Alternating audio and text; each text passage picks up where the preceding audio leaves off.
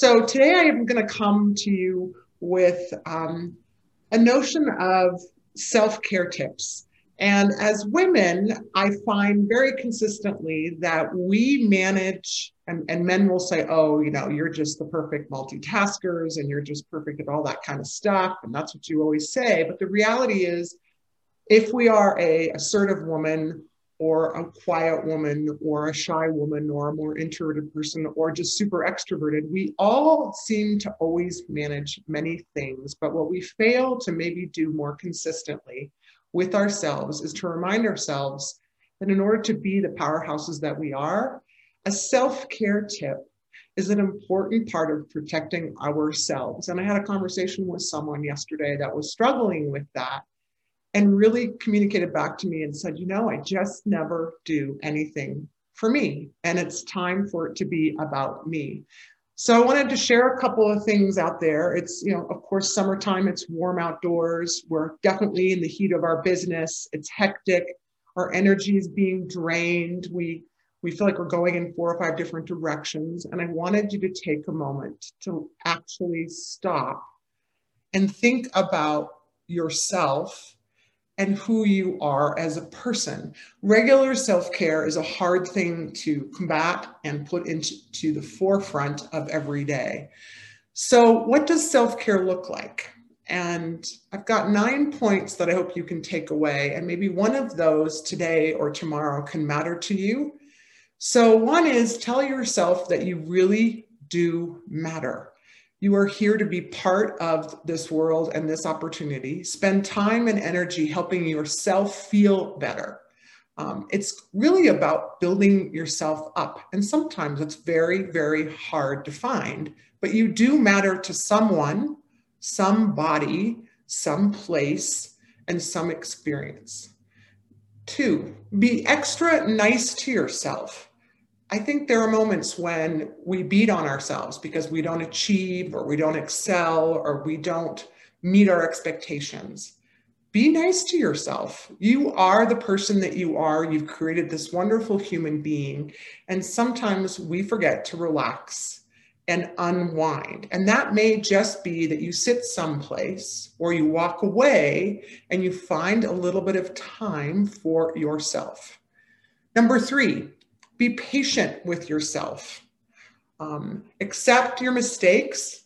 We make mistakes. We may not be as organized today, or we may have failed at something yesterday. And instead of beating on ourselves, just realize that being patient with yourself and your soul allows you to maybe grieve away that experience, get better at things moving forward, and just take the time to accept that and realize that you should be patient. Number four, invest in yourself.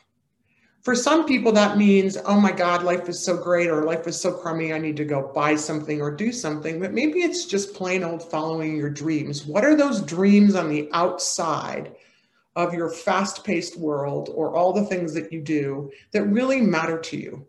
Study those things that interest you. Establish maybe a walk of faith with yourself. You know, what do you stand for? And invest a few hours of your day or moments of your day, whatever the balance is for you, to invest in you as a person, down to the kind of things that you do in the morning that make you feel like you're a whole person, or maybe at night before you go to sleep, or maybe in the middle of the day when it's hectic, you take a moment to shut down. So invest in yourself. You are important. Recognize when you're in a problem and you're over your head. I think sometimes we also don't recognize that moment. And we can learn from those moments. Maybe we were over, we overexerted ourselves. Maybe we were too assertive. Maybe we weren't supportive enough. Maybe we didn't listen well enough. That can happen in any parts of our lives. And if really you find that for you to be more balanced, you need to talk to a trusted adult or a support group of women. You could even go to a therapist if you needed to, but really understanding that the problems that you're creating are opportunities to better yourself and the way you work. Number six, say no. Say no to situations and people that could trigger a negative way. There's no reason for you to be involved in places and situations that don't work for you. It's okay to say no. Number seven, think about things that happened in the past and learn from them. Sometimes there's a lot of conversation when you get into th- your, into your who you are and who you exist and why you exist, and it takes you all the way back to your past. And for some of us, that becomes a very big burden on what we're doing to move forward. In self-care, it really means taking time to reevaluate situations and relationships and go into those that are healthy and move forward with those things. I'm on a positive note. Number eight, focus forward. Self-care means moving ahead. Our tendency is to always go back and look at what we didn't achieve. So instead of doing that, move forward and make goals for yourself, or a few small goals, if that's all you can do, for yourself in just the next week or maybe the next month, so that you have something to look forward to. Plant some seeds out there as you focus forward. Number nine, be proud of yourself. That can be very, very difficult sometimes, but declare victory when you think those things go well. Recognize when you make those choices and reward yourself a bit and be proud for what you are. I was in a coffee shop this morning, stood there with another woman. She goes, "God, you're so beautiful. You're so tall." And I was like, yeah, right. Sometimes I don't want to be tall at six foot three. But she recognized that, and I walked away and I felt better and proud of myself. So take that into counsel when you talk to yourself. Be proud of who you are in every aspect that you are. And I've added a number ten to this and would ask you to create a self-care journal.